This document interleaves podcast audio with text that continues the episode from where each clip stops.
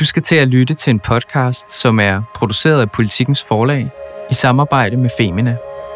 Det er jo på en eller anden måde er det jo også at gå ind og møde sig selv i sårbarheden. Det er jo der, man i virkeligheden ser, hvor pisse stærk man er. Det er mm. det, der er så mærkeligt. Ja. Altså, øhm, både at jeg tænker, for fanden, jeg har jo gjort det fantastisk. Altså, mm. der ligger Ja, jo også noget ja. i at tænke, hvor er livet fantastisk, at, at jeg sidder her, jeg har tre børn, jeg har job, øh, og hvor er jeg egentlig lykkelig for at være i live, selvom jeg har ønsket ikke at være det i mange år. Altså, Ja. så, så det var jo en opvågning. Jeg hedder Ulla Hinge Thomsen, jeg er 49 år, og jeg er forfatter til bogen Sårbar, Find friheden i det uperfekte, som er udkommet på Politikens forlag i år. I bogen skriver jeg, at vi får mere nærvær, styrke og glæde ud af at omfavne sårbarheden i os selv. Nu vil jeg tale med nogen, der har prøvet det. Jeg vil finde ud af, hvordan mennesker takler sårbare situationer og følelser. Hvad oplever de som sårbart, og hvad lærer de af det? I denne podcast taler jeg med mennesker, som jeg tror har nogle særlige erfaringer med og har tænkt over deres sårbarhed, og som jeg gerne vil lære noget af.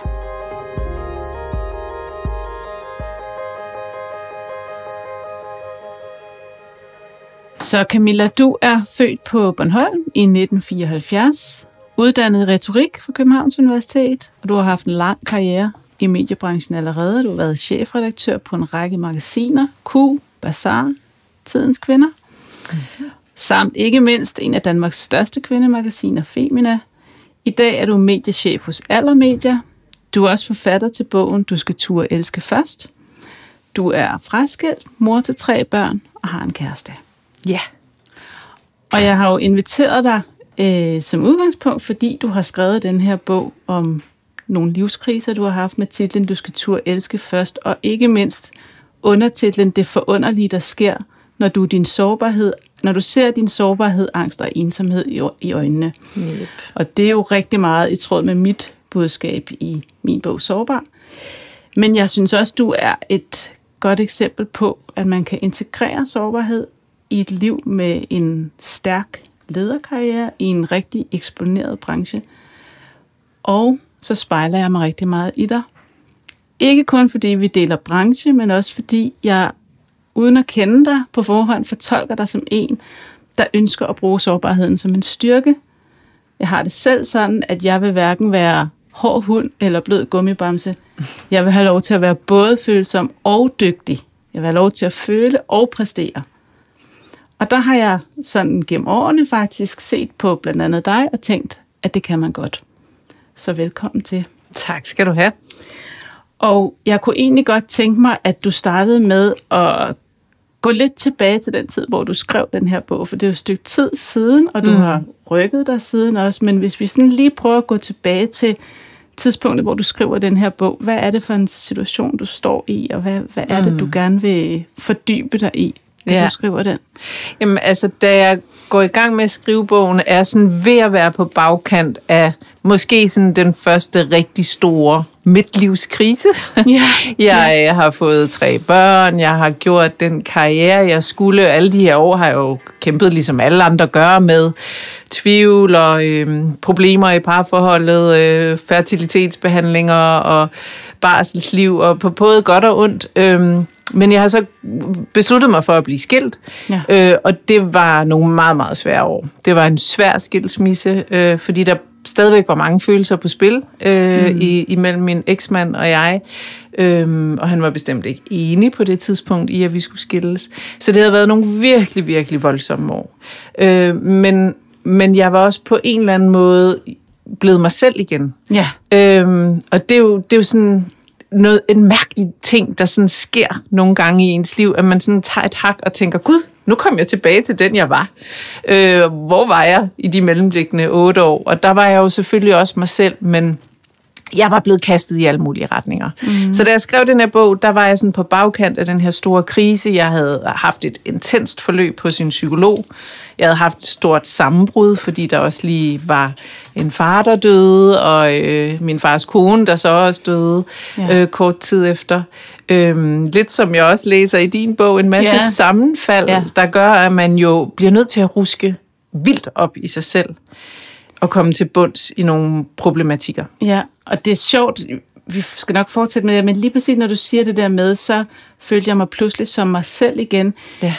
Og det gør man nogle gange, siger du så, men jeg kan godt blive lidt nysgerrig på, om alle har den der fornemmelse af at komme væk fra sig selv mm. og komme tilbage til sig selv, fordi jeg kan virkelig spejle mig i den. Jeg kan huske, at øhm, da jeg var blevet skældt, øhm, der fik jeg sådan en lejlighed, hvor der var sådan øhm, afsyrede døre, og det, det lignede lidt de der døre, der også var i lejlighederne i 90'erne, da jeg var i 20'erne, og sådan, Ja.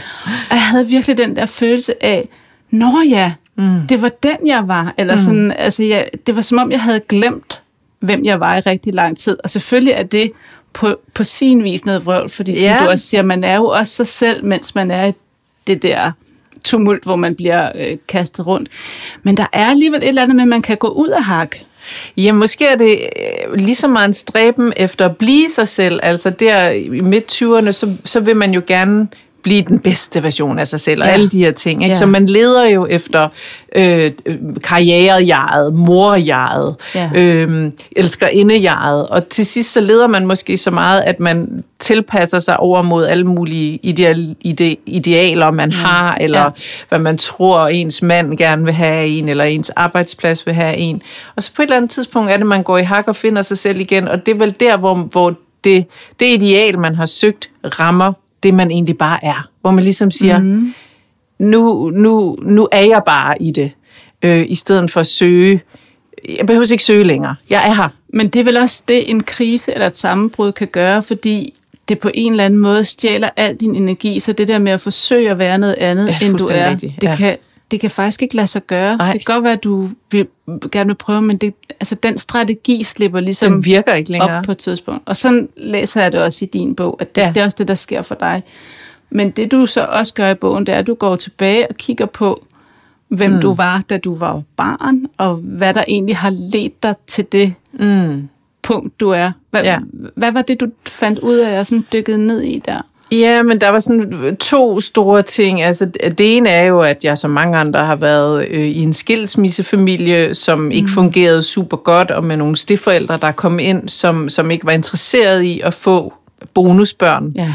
Øh, så jeg var jo ude for både en, en steffar og en stemmor, som faktisk øh, frøs mig ude, kan ja. man sige. Øh, decideret mobning kan jeg jo nu se i dag. Øh, men, men, men det gjorde jo selvfølgelig, at, at jeg havde fået en eller anden fornemmelse af, at der ikke var plads til mig i verden. Mm. At jeg ikke var elsket, og at jeg hele tiden skulle gøre mig fortjent til nogens kærlighed. Ja. Øh, og det er jo klart, det er jo et mønster, som jeg har båret med mig.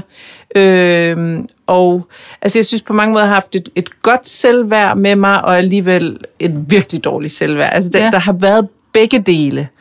Øh, jeg har både haft en, en kæmpe styrke og en kæmpe sårbarhed, som har været op og slås hele tiden i alle de her år. Men jeg har tilpasset mig alt, alt, alt for meget. Mm. Øh, og jeg har i virkeligheden, og det kan jeg jo også se i forhold til min eksmand, han elskede mig faktisk fuldstændig, som jeg var. Ja. Øh, men ikke i mit hoved. Altså, ja, og det er jo det, der er det mærkelige. Altså, Så du følte dig ikke elsket for den, du var, men det var du faktisk? Eller, ja, eller? Altså jeg, jeg tror i virkeligheden, hvis jeg havde haft mod til at, at ture, tro på, at jeg var elsket for den, jeg var. Ja. Men, men, men det har jeg ikke, altså det, det havde jeg ikke med mig, det mønster. Så det, det var simpelthen en utopi, en utopi for mig at tro, at jeg kunne. Så på den måde så tror jeg hele tiden, jeg var sådan lidt ved siden af mig selv. Ja. Jeg tænker også lidt, li- faktisk lige nu, når du siger det, så tænker jeg sådan, det, det vi nogle gange kommer til at gøre, som jeg også går og tænker meget over, det er det her med, hvis vi selv har nogle sådan ufuldstændigheder, nogle, nogle mm. sårbarheder med os, som vi ikke har fået bearbejdet, så har vi en tendens til at lægge dem over i andre og sige, men du elsker mig jo ikke, som jeg er.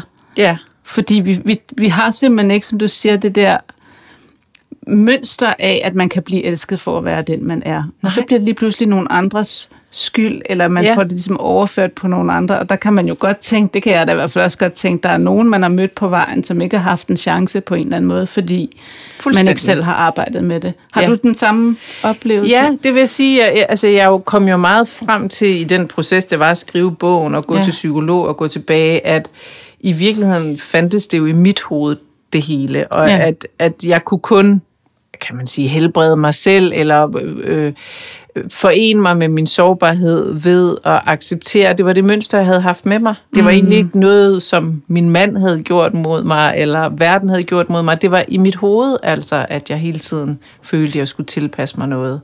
Og, og, og, og der var jo skabt en angst i mig dengang, for hele tiden at blive afstødt. Altså Mm. i og med, at min, min mor og far begge to fandt sig nogle kærester, som faktisk ikke ville have mig Ja.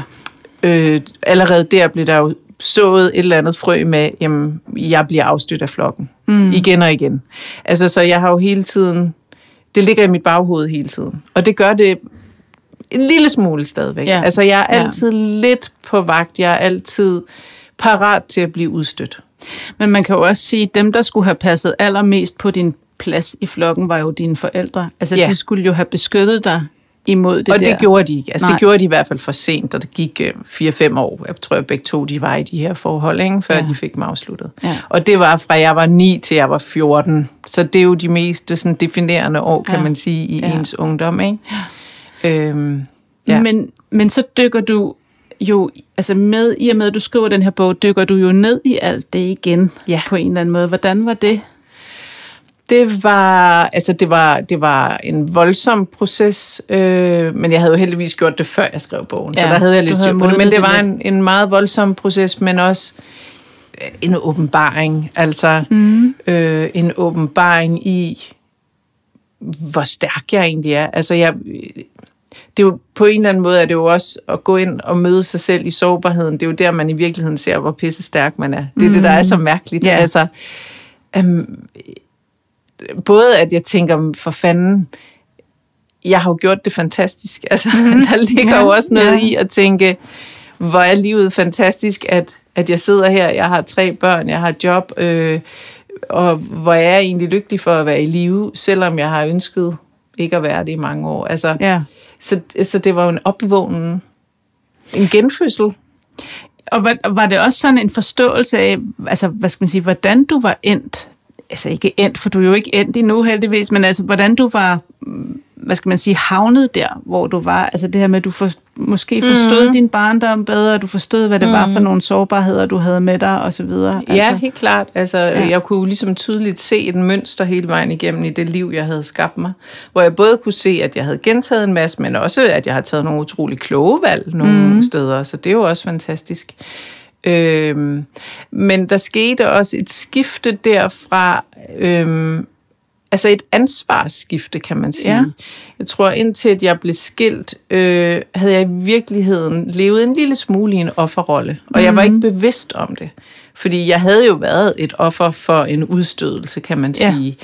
Øh, og i og med, at jeg gentog det mønster i mit mindset, så så jeg også lidt mig selv som et offer. Som hende, der var sårbar. Hende, der var på antidepressiv Ja. medicin. Ja. Altså, det var blevet lidt en identitet for mig. Jeg var hende, der så glasset halvt tomt. Og jeg tror også, jeg dyrkede det lidt i nogle år. Fordi at det kan også give en noget kreativ kraft at se mørket i livet. Ja. Altså, det er der jo også mange filosofer og kunstnere, der gør. Ikke? Det er jo også et rum, man kan gå ind og skabe noget ud fra.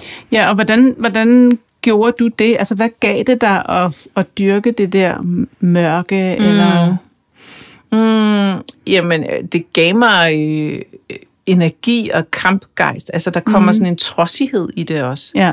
Øh, altså, jeg tror, mange, der har haft øh, en eller anden form for svær oplevelse tidligt i deres liv, har sådan en, jeg skal kraftet med at vise dem alle sammen, Ja. at jeg nok skal komme igen øh, om Ja. ja. 10 år og vise og give jer Ja. fuckfingeren og sådan Ja. noget. Ikke? Altså, så der ligger jo en kæmpe kraft i det. Ja. Øh, drivkraft, som har ført mig langt. Øhm, Så det er meget dobbelt i virkeligheden, fordi ja. Når du fortæller om det, så bliver dit kropssprog også sådan helt du Ja. ved, stærkt, og samtidig så lå der ved siden af, så lå der de der perioder med depression, og der lå noget ja. Angst og sådan, og det, det skrøbelige måske i virkeligheden, altså de to ting har eksisteret lige ved siden af hinanden Ja. i mange år. Det har de, og, øh, og, og, og der har også været en skam i- indblandet i det, fordi jeg kommer fra en lille by i provinsen, mm. hvor, hvor det der med at være øh, fandenivoldsk og impulsiv, og mange af de egenskaber, jeg har, øh, de ikke er velansete. Så, mm. så du ved, den der fandenivoldskhed øh, og trodsighed har jeg også følt en skam over. Ja. Altså, jeg tror også, Ja. der har ligget noget sårbarhed i det, at jeg var for meget, eller stak ud, mm. eller var for vild. Øhm, og som kvinde i dag, tror jeg, rigtig mange af os, nu er jeg jo også øh, 47, så jeg har jo også været ung i en generation, altså det var også, da Madonna kom frem, så der mm. var jo også kvindefrigørelse og seksualitet dengang, men, men der var også stadigvæk meget skam. Øh, og der var jeg en, en, en vildbasse på en eller anden måde, som, som trodsede mange ting. Og det, det var jeg også meget skamfuld over, for samtidig med, at jeg ikke kunne kontrollere det. Jeg kunne ikke styre det. Nej, så det blev sådan en pendul på en eller anden måde? Ja, ja. det er sådan meget, du ved, at være den pæne, der ikke bliver udstødt, og så alligevel den der ah, trang til at gøre oprør og slå igen, og jeg skal kraftede med vise dem, og Ja. øh, sådan, tror jeg, sådan lidt, ja, så bliver man lidt splittet inde i sig selv, ikke?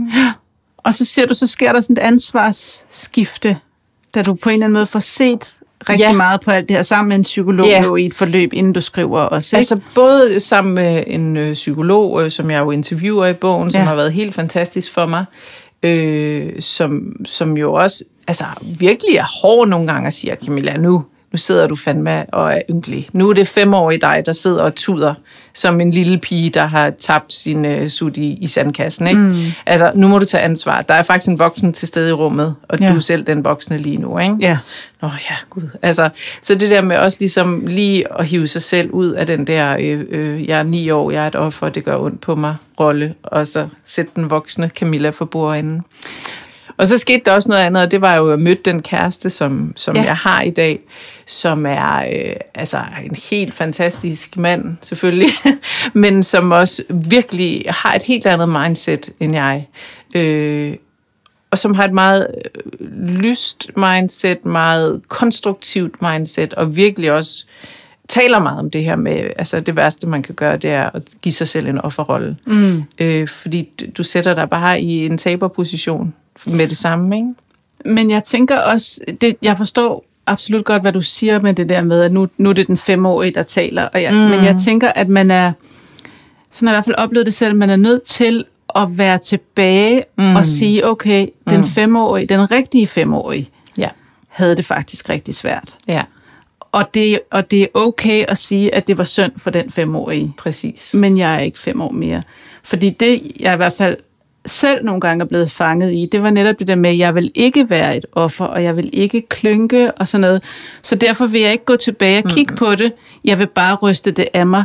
Det Men den ikke. femårige er jo bare øh, ikke hæmmet af noget, vel? Så den femårige kommer jo frem i en. Og hun vil blive ved med at komme reagere, frem, ikke? indtil man tager hende på Ja. skødet, ikke? Ja, ja. ja. Men det har du fuldstændig ret i, og, og det var jo også derfor, at jeg ikke, altså at jeg blev ved med at køre rundt i det mønster, indtil jeg fik gået tilbage og taget ja. lille Camilla i hånden, ikke? Ja. Øh, så ja, jeg har haft masser af sessioner, hvor hun har fået taletid. Øh, og netop også lært, at nogle gange dukker hun frem, men så skal man huske at kigge på hende som en, Ja. en 9-årig eller 5-årig, eller Ja. hvilken version af en barnlige selv, der kommer frem den dag. Og så give den trøst til den del af sig selv, Ja. men også have sit voksne jeg med. Ikke? Ja.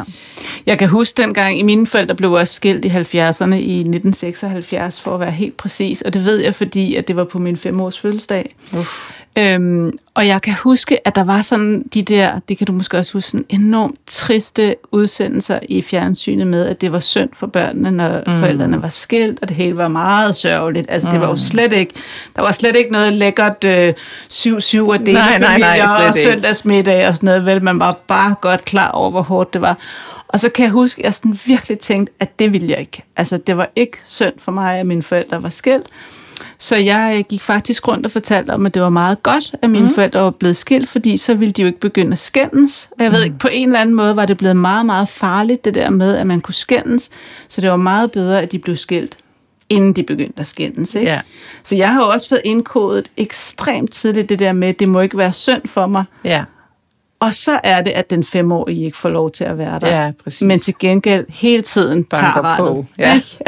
altså, øhm, det du finder ud af i bogen, lyder det jo som om, i hvert fald når man læser den, det er det der med, at du opdager, at hvis du overgiver dig til det sårbare, eller til det Mm. skamfulde, til det grimme, hvis du ligesom tør dele det, og se på det og vise det, så bliver du næsten altid grebet. mm, det er korrekt. Ja. Ja.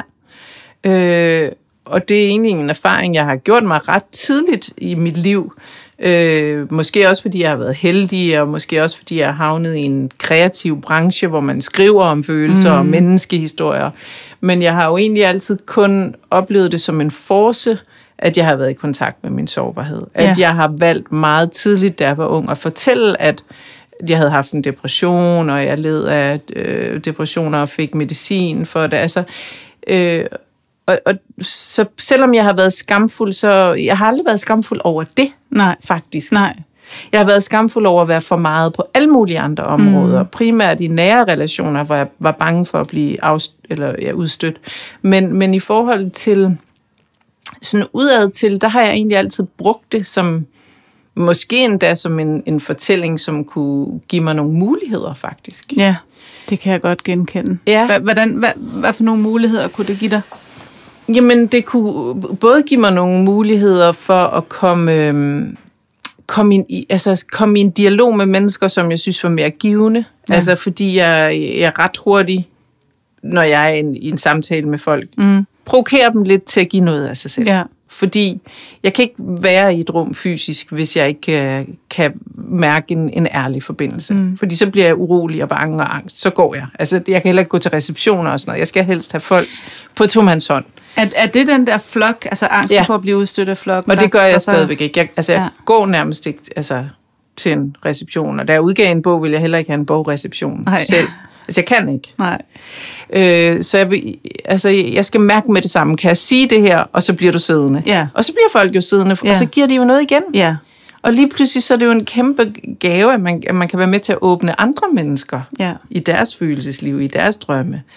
Øh, og som journalist har det jo selvfølgelig også kunne give mig nogle, nogle gode interviews, nogle gode samtaler, øh, øh, udvikle nogle interessante koncepter i forhold til tv og radio og alt muligt andet. Ikke? Ja. Så på den måde synes jeg jo, det har været en force for mig. Mm, og så har det også været, ja, det har været en vigtig del, altså det er blevet mit livs formål, kan man sige, mm. at være med til at nedbryde tabuer og hjælpe mig selv og min omverden med at få øje på det vigtige i livet, frem for det overfladiske. ja. Øhm, ja. Jeg kan virkelig genkende det, også, altså selvfølgelig også i forhold til det der med journalistisk, at så pludselig så fortæller øh, den anden alt muligt, og så Ja. siger de, det har du garanteret også oplevet, så siger de bagefter, gud, jeg, det havde jeg aldrig tænkt over selv det her før, og du fik mig til at tænke over noget, jeg ikke har tænkt over før. Og, sådan. Ja. og det er jo også det der med, det du nævner med at komme ind i et rum og sige noget altså personligt og, og blive grebet i det, at vi, som Brené Brown også skriver om, ikke? At, at det, som vi selv ikke tør vise, det er det, vi elsker, når andre viser, Ja, fordi så er der den præcis. der ro i rummet. Ikke? Og det er, jo, det er jo all good. Det, som jeg har oplevet, og det kan være, at du har det lidt på samme måde, det er, at man kan også komme til at bruge det. Altså man kan komme til at øh, skubbe det foran sig, mm. for i virkeligheden ikke at se på det rigtig sårbare mm. inde i sig. Altså det kan også blive sådan en måde at holde sig selv fra døren, at man hele tiden er over i andre mennesker. Ja. Man hele tiden mærker, hvor de er, og får dem til at blomstre, og få dem til at folde sig ud. Ja. Fordi så kan man holde sig ligesom lidt skjult for sig selv, og måske også for dem. Ken- Kender du også ja, det? I, i høj grad. Ja. Altså, og det er jo også derfor, at jeg måske har kunne bruge min sårbarhed øh, professionelt Ja. rigtig meget. Ja. Men privat var jeg ikke god til det. Nej. Altså, øh, og det er jo også derfor, at, at det endte med en skilsmisse. Altså, øh, jeg havde et enormt nogle lykkelige år med min eksmand, men det var, der var også mange kampe, og det var jo, kan jeg godt se, altså, øh, der er jo skyld alle mulige steder, men, men jeg var jo en stor del af det også, fordi mm. netop jeg holdt mig skjult. Altså, jeg var mere over i hans behov, Ja. end i mine egne, og jeg kunne ikke sætte grænser. Jeg kunne ikke øh, sige stop og nej. Øh, fordi jeg havde ikke tillid til, at, at jeg havde lov til at være der Nej. med, med hele mig. Øh, og, og jeg var også, kan man sige, han kom fra en kernefamilie, jeg kom fra en, et opbrudt hjem, så jeg havde egentlig tillid til, at han vidste, hvordan man gjorde det. ja, så jeg lagde ligesom bare ansvaret over for ham. for det. Du kender manuskriptet, jeg følger bare med. Og Ja. det kan man jo ikke. Man Nej. kan jo ikke lægge ansvaret for ens lykke over en andens hænder. Nej. Og det er jo det, mange af os kommer til at gøre i et ægteskab. Helt vildt mange, men jeg synes også, det tager jo altså, så mange år. Ikke bare at forstå det der med hovedet, men faktisk også at forstå med følelserne, det der Ja. med, at man skal tage ansvar for sin egen sårbarhed. Ja. og at det ikke er nogen andre, der kan gøre det. Nej. Men er, er det for dig, er det, er det mødet med den kæreste, du har nu, der sådan ligesom bliver katalysator for, at du kan gøre det, eller hvad, ja. Hvad sker der? Det vil jeg faktisk sige, og, og det er jo... Øh, jeg forstår det stadigvæk ikke helt. Det er måske det, jeg skal skrive min næste bog om. men, men jeg har skrevet den her bog og, og, og været psykolog og lært meget, men det er egentlig først, da jeg møder ham, at jeg øh, for første gang i mit liv fuldstændig falder til ro. Altså hele mm. mit nervesystem falder til ro. Øh, og jeg skriver også, altså i titlen, du skal turde elske først. Altså, måske er der noget af kernen i det der, men jeg vælger jo simpelthen at vise ham hele min sårbarhed. Altså jeg ved mm. instinktivt, at han er manden i mit liv. Og det, og det ved jeg ikke, hvor jeg ved fra. Men det vidste jeg simpelthen bare fra første sekund. Han siger, det er noget, jeg finder på, men det er det altså ikke. Altså fra første sekund, du møder ham overhovedet, eller fra I begynder nej, sådan at... Ja, fra, det var sådan en, en dag, vi talte sammen, og lige pludselig vidste jeg det bare. Ikke? Ja. Øhm, og der besluttede jeg jo også sådan meget trodsigt at sige, nu får han alt. Mm. Jeg viser ham alt det grimme, alt det sårbare, og også alt det gode og det smukke, men jeg vil ikke skjule noget som helst. Mm.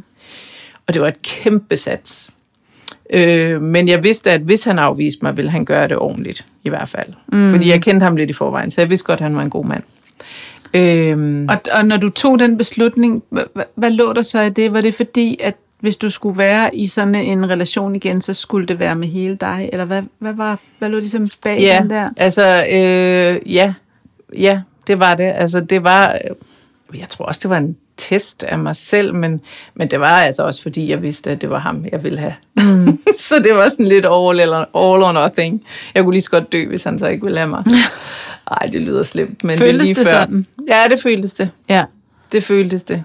Men det er jo sjovt, fordi vi talte jo lige før om det der med at blive sig selv, som man var engang. Eller sådan. Ja. Det er jo den følelse, man har, når man er ung og Ja. forelsket. Det Ja. er jo virkelig, hvis han ikke findes i verden, så er der ingen grund til at trække Nej. vejret. Agtigt, ikke? Præcis. Altså, Præcis. ja.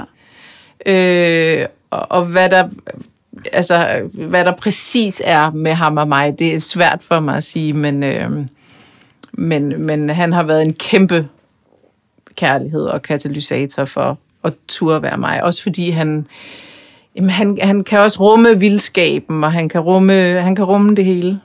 Men når du siger det der med, at du viste ham alt, mm. hvad, hvad var det, du viste ham? Altså, hvad var det, der var... Jamen det var altså alt det, jeg havde været skamfuld over tidligere. Der var mm. masser i det med, altså, øh, der, altså der er det her med vilde kvinder for eksempel. Mm. Altså, jeg, jeg er sådan lidt en vild kvinde. Både, jeg er også opvokset på Bornholm og Ja. med klipper, og Ja. jeg er sådan en lidt naturkvinde. Jeg kan bedst lide at bade nøgen, og jeg kan bedst lide, du ved, det må godt være lidt vildt og lidt sansligt, mm. og, øhm, og, og og det tror jeg egentlig også, jeg har været meget skamfuld over. Så der var både noget seksuelt i det, hvor jeg ligesom tænkte, nu giver jeg slip. Øhm, og er ikke bange for ikke at være en pæn pige. Mm.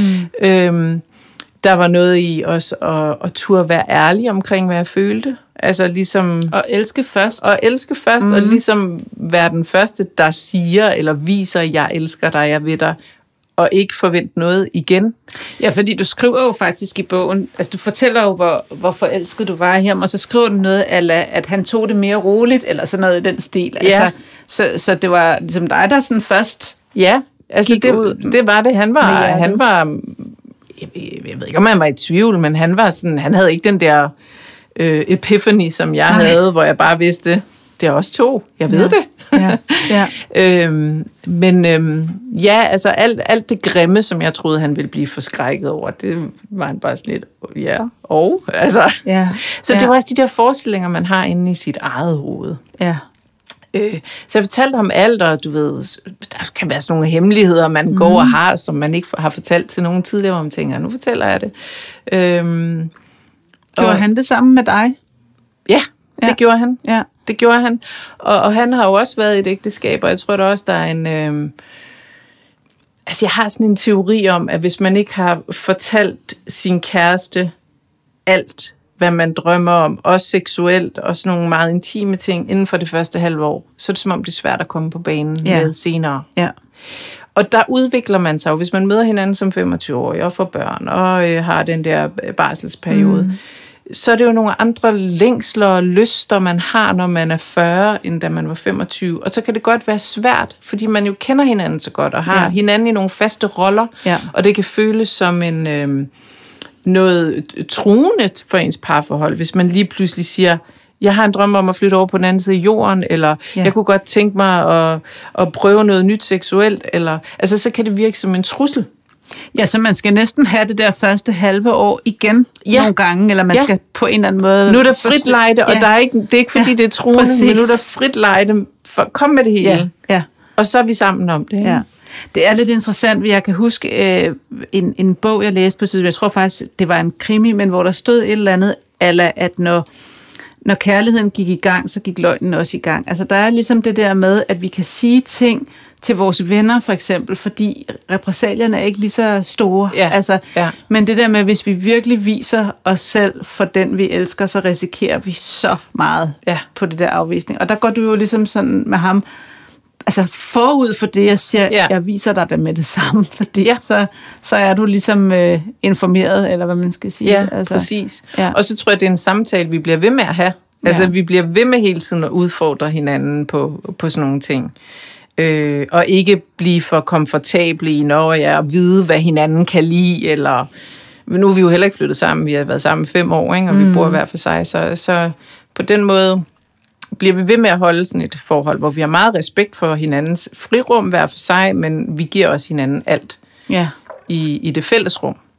Men jeg synes jo, det er interessant det der med, hvad er det, der gør, at du kan møde sådan en som ham på det tidspunkt? Fordi jeg ja. Tænker, vi, altså, hvis ikke du havde lavet det arbejde mm. med dig selv, om du så havde mødt en, der var lige så god for dig, mm. eller hvad? Eller møder du ham, og så mm. hjælper han dig med det, den sidste del af, mm. af arbejdet? Det er jo det er jo interessant i forhold til alle os, der ligesom bliver ved med at vælge ja. Forkert, hvis man kan sige det sådan. Altså komme ja. I forhold, hvor det, hvor det ender med at blive usundt, eller. Ja. eller ikke tilfredsstillende, eller hvad man skal sige. Ja. Hvad tænker du selv om det?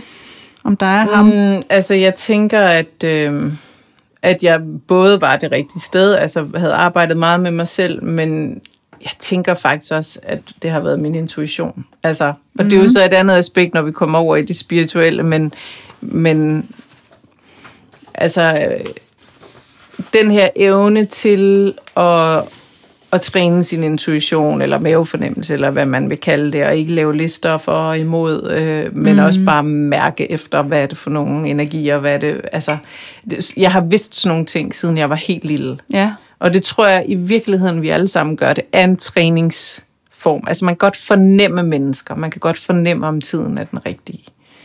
Så, så det er jo sådan et helt andet og meget udefinerbart område, men Men er det, er det så nyt, at du begynder at lytte til det på det tidspunkt, hvor du møder ham, eller har, eller har det jeg tror, når jeg, det, der det der altid? med at koble min intuition med modet til at være helt ren i min kærlighed, og også øh, turde være den, jeg er. Mm. Altså, at den, den kombination.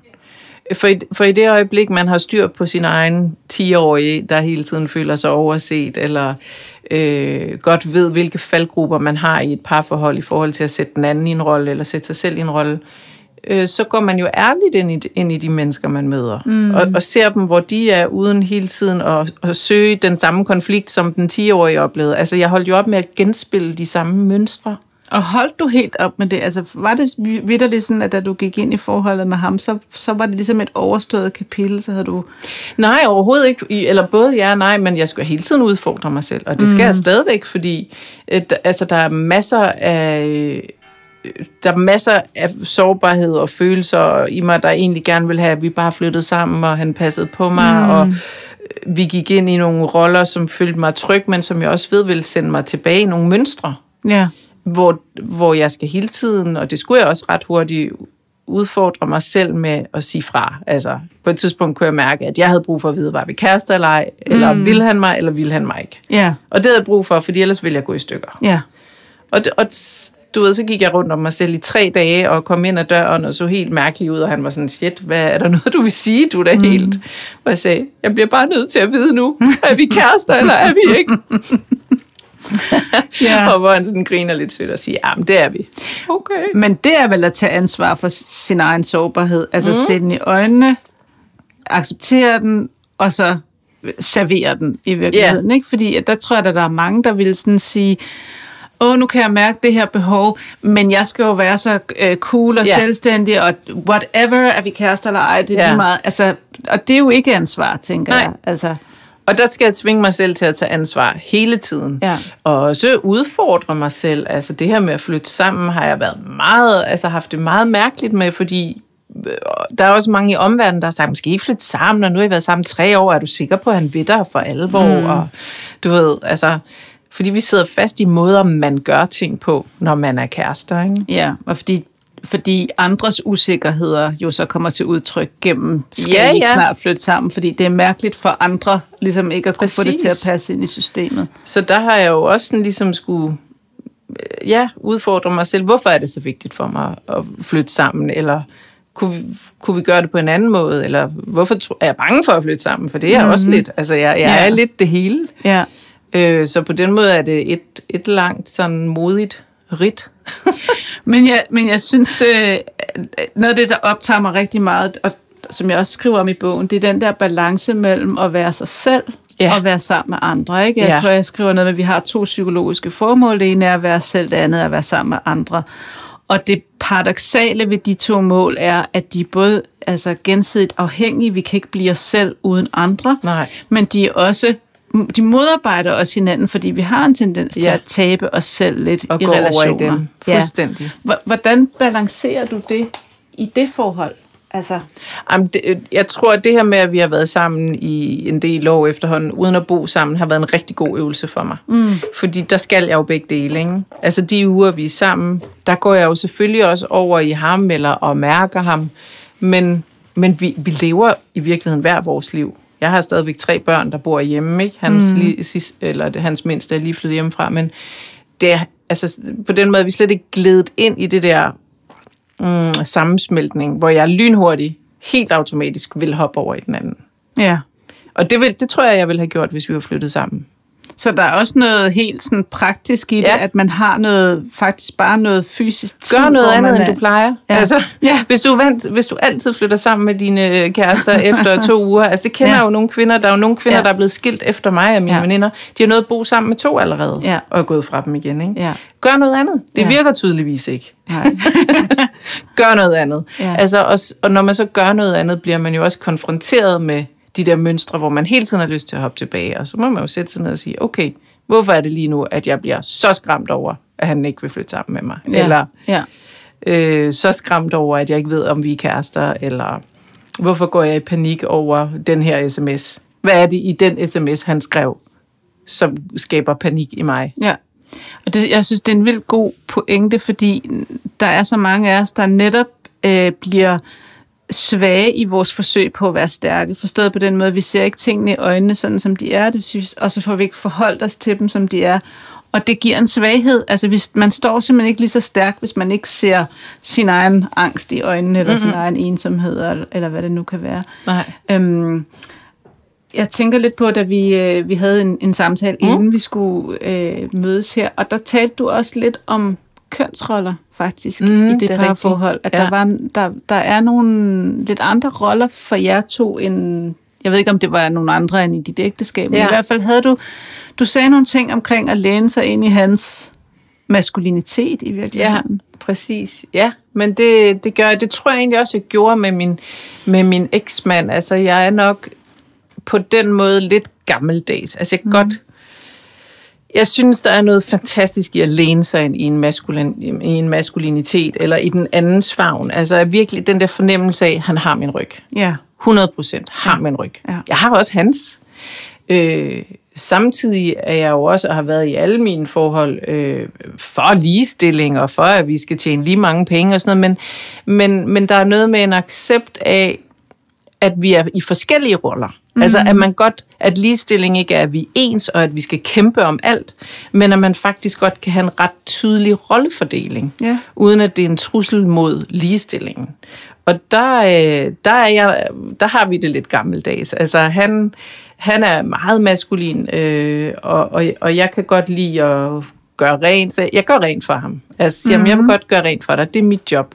Altså, jeg kan også godt lide at være den, der er hans kvinde. Ja. Jeg kan godt lide at føle, at jeg er hans, han ejer mig. Øh, altså på sådan en god Ja. måde, ikke? Ja, ja. øh, og jeg er i trygge hænder. Men han, altså, han, op, han elsker jo også alt, hvad jeg er, og frihed, og øh, tjene dine egne penge. Og, altså, det er jo ikke, fordi han vil holde mig fast i noget. Men det, men det er en sexet rolle. Altså, det er en mm. sexet rollefordeling. Han er manden, jeg er kvinden. Ja. Øhm, og det kan man jo, det snit kan man jo lægge på mange måder. Men er det, er det svært øh, i, det miljø, der ligesom, eller i den, de vinde, der blæser nu, og, og sige, at jeg lever i et, i et parforhold, hvor det virkelig er sådan, han er manden, og jeg er kvinden, og det er sexet. Altså er det... Jeg, både ja og nej, fordi øh, jeg tror, at det er jo sådan, de fleste gerne vil have det. Også i øh, homoseksuelle parforhold, tror jeg, at det kan være enormt rart at have nogle roller. Altså det er jo der i, hvis man har læst Esther Perel Ja. øh, omkring seksualitet og hvad det egentlig er, der gør, at vi tiltrækkes af hinanden, så er det jo også, at man har nogle roller, man udspiller om, og der er noget mystisk Ja. i de roller over Ja. for hinanden. Ikke? Øhm, men, men det bliver jo sådan lidt dobbelt, for vi ryger også hurtigt ind i et eller andet med, at vi skal være lige, og øh, man skal tjene lige mange penge, og mænd skal også lave kvindens husarbejde, og der er ikke noget, der hedder kvindesysler og mandesysler. Og, mm. og det kan da godt være, hvorfor ikke? Altså, jeg er ikke god til, jeg er heller ikke god til at lave mad, så han laver mad, ikke? Ja. Men, men han behøver ikke at gøre rent. Jeg, jeg kan godt lide at gøre rent. Så gør jeg det det. Altså, jeg har ikke brug for, at vi sådan skal kæmpe alle kampe for at se, om vi er 50-50. Nej. Der laver lige meget, tjener lige mange penge.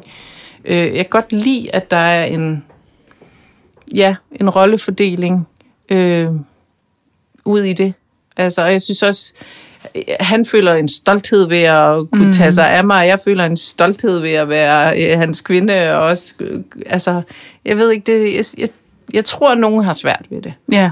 Øh, og jeg tror, at, at den her idé om ligestilling kan komme i vejen for både mm, altså for, for magien i et parforhold. Mm. Fordi det bliver sådan ja, millimeterdemokrati, det er sådan et fortærsket udtryk, men, men der er også en dynamik, der ligesom forsvinder, hvis man bliver meget opmærksom på, at det skal være lige i alt, fordi det kan også blive ens. Ja. Det og, og være ens, ens. altså ens ophæver jo stemning, eller hvad hedder det, spændingen, Fuldstændig. kan man sige. Ikke? Altså, Fuldstændig. Øhm, men jeg, jeg er alligevel også stadigvæk optaget det der med, at, øh, og det er selvfølgelig, fordi jeg selv længes efter at møde det der menneske, som, øh, som på den måde ligesom ikke forløser mig, men, men hvad skal man sige, og heller ikke supplerer mig, for det vil også være forkert. Men, men det menneske, som jeg skal være sammen med, på samme måde, som jeg kan mærke, at du mm. skal være sammen med din kæreste. Jeg er optaget det der med, hvordan du har kunnet møde ham, altså Ja. på det tidspunkt der, altså, øhm, og, og valgt rigtigt. Altså, det, det er noget med Ja. intuition, det er også ja. noget med at have gjort dit hjemmearbejde. Er Ja. der også noget held, eller... Ja, der er også noget held. Ja, Øh, det er der virkelig, men, men altså intuition, jeg tror virkelig meget på det. Altså jeg tror, når man har trænet sårbarhed og styrke og ærlighed, så er det næste altså intuition. Mm. Øhm, altså livet giver en tegn hele tiden. Øh, I de mennesker, man møder, i noget, man hører om. Altså, øh, ja, hvordan oplever du Follow de tegn? the signs. Jamen, altså, jeg får tegn både i, i drømme, jeg får, jeg får tegn i, altså jeg kunne huske en tidligere kollega fortalte mig om nogle ting om, om, om Jesper, min kæreste, øh, som sådan bed sig fast i mig. Jeg kan bare huske, altså det lå sådan hele tiden i baghovedet, det var slet ikke, fordi han var et emne, men det lå sådan hele tiden, og så lige pludselig var de der bare igen, at jeg havde fået at vide, hvor- hvordan han var og nogle ting, så, øh, så vidste jeg bare, det er ham, jeg skal gå efter. Tror du, det hænger sammen med, hvad skal man sige, det her følsomme sind, som du har? Altså, er det, altså, har, kan, vil vi alle sammen kunne se de der tegn, eller, eller er der nogen af os, der har sådan lidt mere... Øhm, det er jeg faktisk overbevist om, at alle kan lære, ja. Ja, ja. Altså nu, jeg, går faktisk også på sådan nogle lidt spirituelle uddannelser, ja. og, og træner det sådan i det små. Øh, og, og, og der er ikke nogen tvivl om, at det er noget, vi alle sammen har. Mm. Altså, øh, så det er et spørgsmål om at træne det. Det er meget sjovt, fordi når du, når du fortæller om de der tegn, som du sådan, ligesom mm. øh, kan huske med Jesper, så får jeg øh, lige med det samme sådan et flash til øh, Rungsted Gymnasium 2G. Jeg Mhm. sidder mm. ude i, øh, i kantinen, og så går der sådan en, øh, en dreng gennem mm. rummet, og jeg kender ham ikke, men jeg, jeg ved, hvem hans kæreste er, og hun er sådan en af de smarte fra Rungsted, og jeg er fra Kokkedal, så jeg er ikke sådan rigtig smart. Og, øh, og der er nogen, der siger, nå, der går Nannas Ulrik. Ja. Øh, han var ligesom til, han tilhørte ligesom Nana. Og så tænkte jeg, øh, han er min. Ja. Og så blev vi kærester et halvt år efter, eller sådan Ja. noget. Og den type tegn, synes jeg ikke, jeg har haft så mange af som Nej. voksen, og hvor jeg sådan tænker, måske handler det også netop om det der med at være sig selv, mm. altså at lande som sig selv og ture mm. åbne sig for de tegn og, mm. og lytte efter, fordi at det bliver sådan noget, man får lyst til at lukke ned, fordi det er alligevel for ja. mærkeligt. Eller det, Det kan passer også være, at du ind. får dem, men at du ikke ser dem. Det kan sagtens være. Altså, øh, for det er jo også noget, altså vi oplever ting hver dag. Vi, får, vi bliver udsat for så mange mm. øh, indtryk Ja. hver dag. Ja. Så det er jo noget med at mærke, hvor der er resonans. Altså, hvornår er det, der sker et eller andet. Du ser en eller anden, du får en tanke, som er lidt anderledes, eller klinger lidt dybere, eller lige mm. sætter sig i mellemgulvet et Ja. sted, ikke? Ja. og ligger der og drejer lidt rundt om sig selv.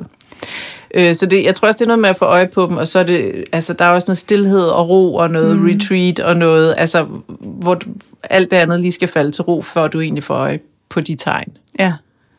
Men det er meget sjovt, du siger det der med, du sagde du, øh, sårbarhed, ærlighed og så intuition. Ja. Altså som en form for Ja. mm, niveauer, eller Ja, sådan. det vil jeg faktisk blive. Sårbarhed, ærlighed, og det ligger der jo noget mod hele vejen igennem, noget mod der, Ja, ikke? Og, når ja. Du, ja, og så er det næste skridt intuition. Intuitionen har vi med os hele livet, men der er rigtig mange år, tror jeg, hvor vi bare vælger at jogge hen over den. Ja. Fordi vi ser noget andet ved noget andet, har ambitioner, eller... Men jeg tror, alle kender også følelsen af arbejdsmæssigt, at tage et valg og så vide, det var det forkerte valg. Ja. Men man gør det, fordi der er en statistik eller et eller andet, og så går der en uge, og så viser alt, ja, det var det forkerte valg. Jeg vidste det jo godt. Altså, Ja. prøv at lægge mærke til de der steder i dit liv, hvor du udmærket godt ved ting, og alligevel mm. gør noget andet. Ja. Eller tænker jeg nu efter, når jeg så jo ham der, og nu møder jeg ham der. Hvad går det lige ud på? Jeg vidste det måske godt. Eller, Ja. Lad os lige runde det med arbejdet også, fordi den her Ja. tangent, tænker, den, kan vi, den kunne vi godt Ja. ja. fortsætte langt ned af, og det synes jeg da også, vi skal gøre på et tidspunkt. Men, men jeg indledte jo også med at sige det her med, at du har jo haft en rigtig flot karriere i medieverdenen, har det stadigvæk, øh, og er jo stærk i den rolle, mm. og samtidig har du din sårbarhed med dig som nærmest som en, ja, som et værktøj nærmest, vil mm. jeg sige, i værktøjskassen. Hvordan balancerer du det i dag? Fordi jeg har indtryk af, at der også er sket noget, altså siden du mm. skrev bogen, hvor du ligesom fik lagt nogle ting i den bog, og så Ja. lukkede det af. Sårbarhed, styrke, mm. karriere, hvordan spiller det sammen for dig i dag?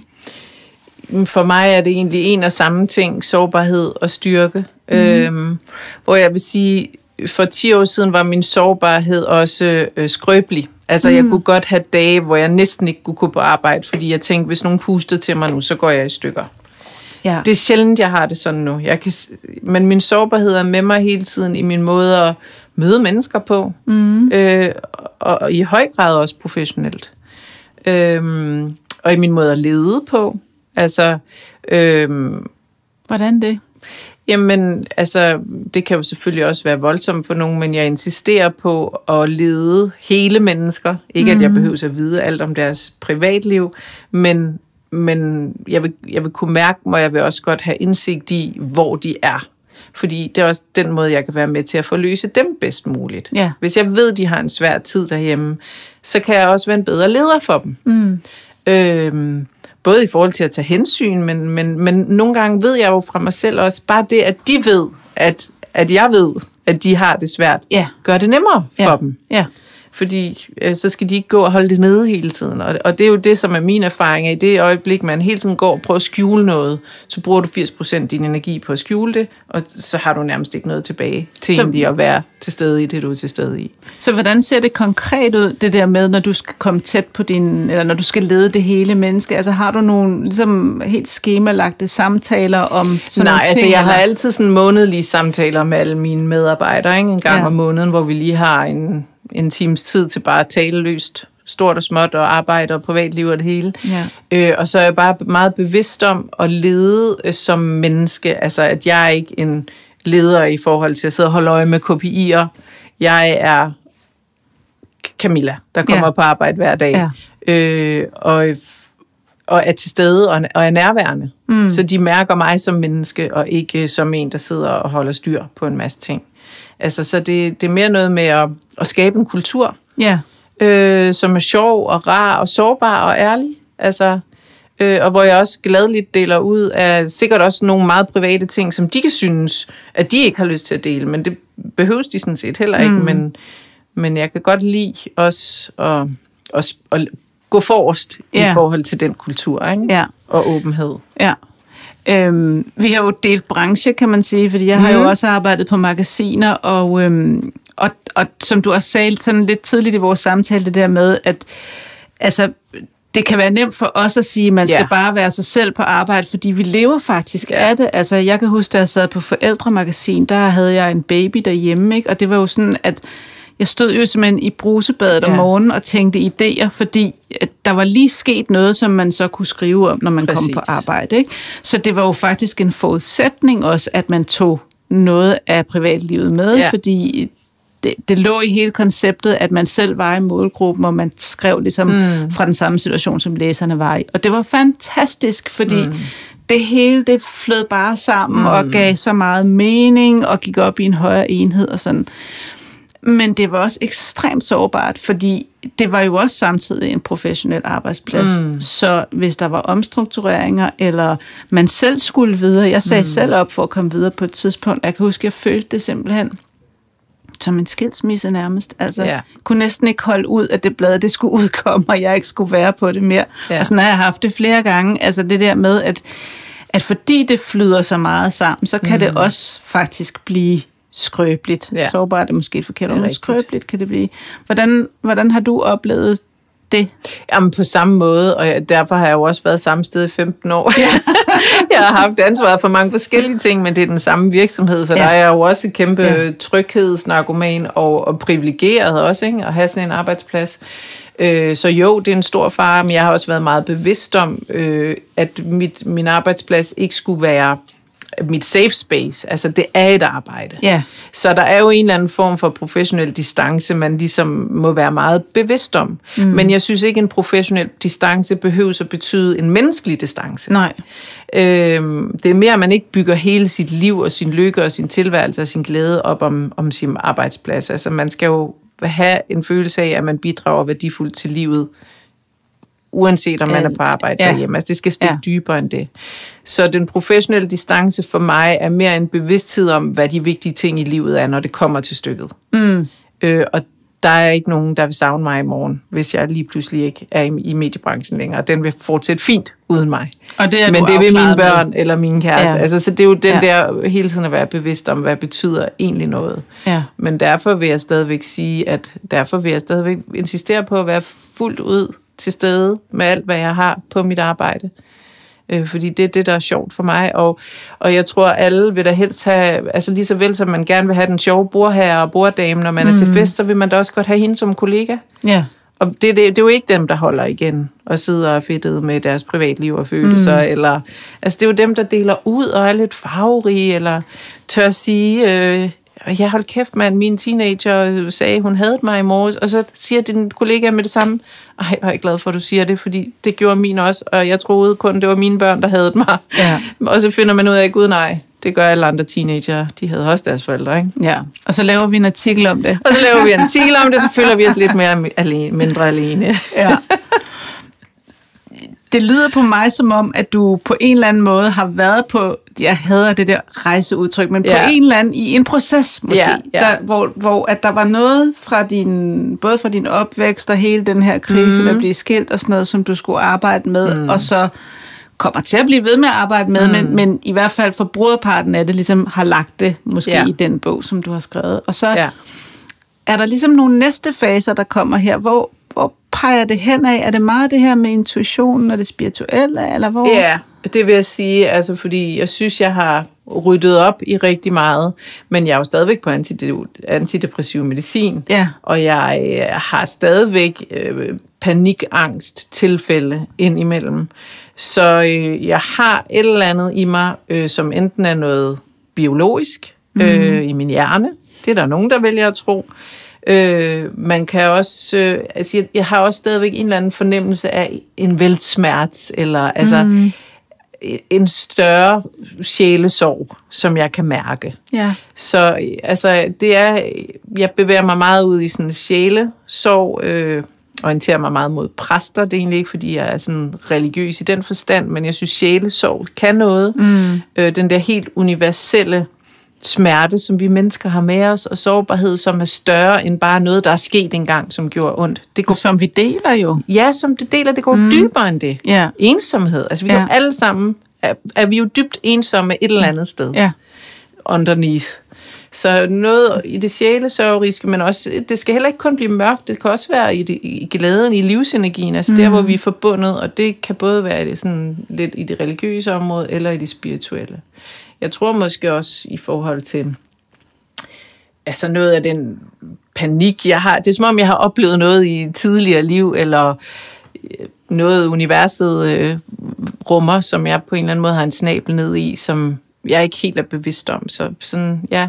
Så der er sådan en rest tilbage, hvor man kan sige, nu har Ja. du ligesom arbejdet med... Ja, og det andet må jeg bare leve det med, og det må vi nok alle sammen som mennesker. Altså, der er, Ja. Der er jo en usikkerhed og en dødsangst og en livsenergi og en glæde og alle mulige vilde ting i både mørket og lyset, som vi kan mærke, men ikke helt forstår.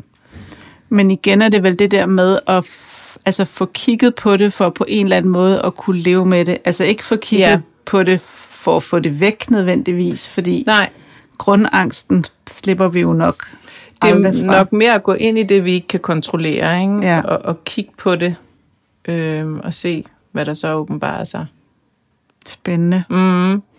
Hvis du sådan afslutningsvis skulle sige noget om at være sårbar og stærk til dem, der sidder og lytter til, til det her, hvad vil være det vigtigste at vide om sårbarhed og styrke? Mm. Jamen, altså for det første, at det hænger sammen, ikke? Ja. Øh, fordi det, du er sårbar, så, så ser du også dine styrker. Altså, du, du åbner dig på en anden måde, mm. ikke? Og du bruger en, ikke energi på at undertrykke. Men ellers vil jeg sige, at, at sårbarheden er jo døren ind til det smukkeste i livet. Mm. Øh, og til at forbinde dig, måske for første gang, rigtig, rigtig dybt med andre mennesker. Øh, fordi det er først, når du, når du blotter den sårbarhed, at du for alvor viser dig til dine børn, til øh, dine venner eller din kommende partner. Så altså, det er porten ind til paradis. Det synes jeg er et meget, meget smukt sted at slutte. Og jeg vil glæde mig til at vise hele min sårbarhed og alle de grimme sider til den partner, jeg ikke har mødt endnu. Ja, det glæder jeg mig til at høre om. Så tak fordi du kom, Camilla. Selv tak.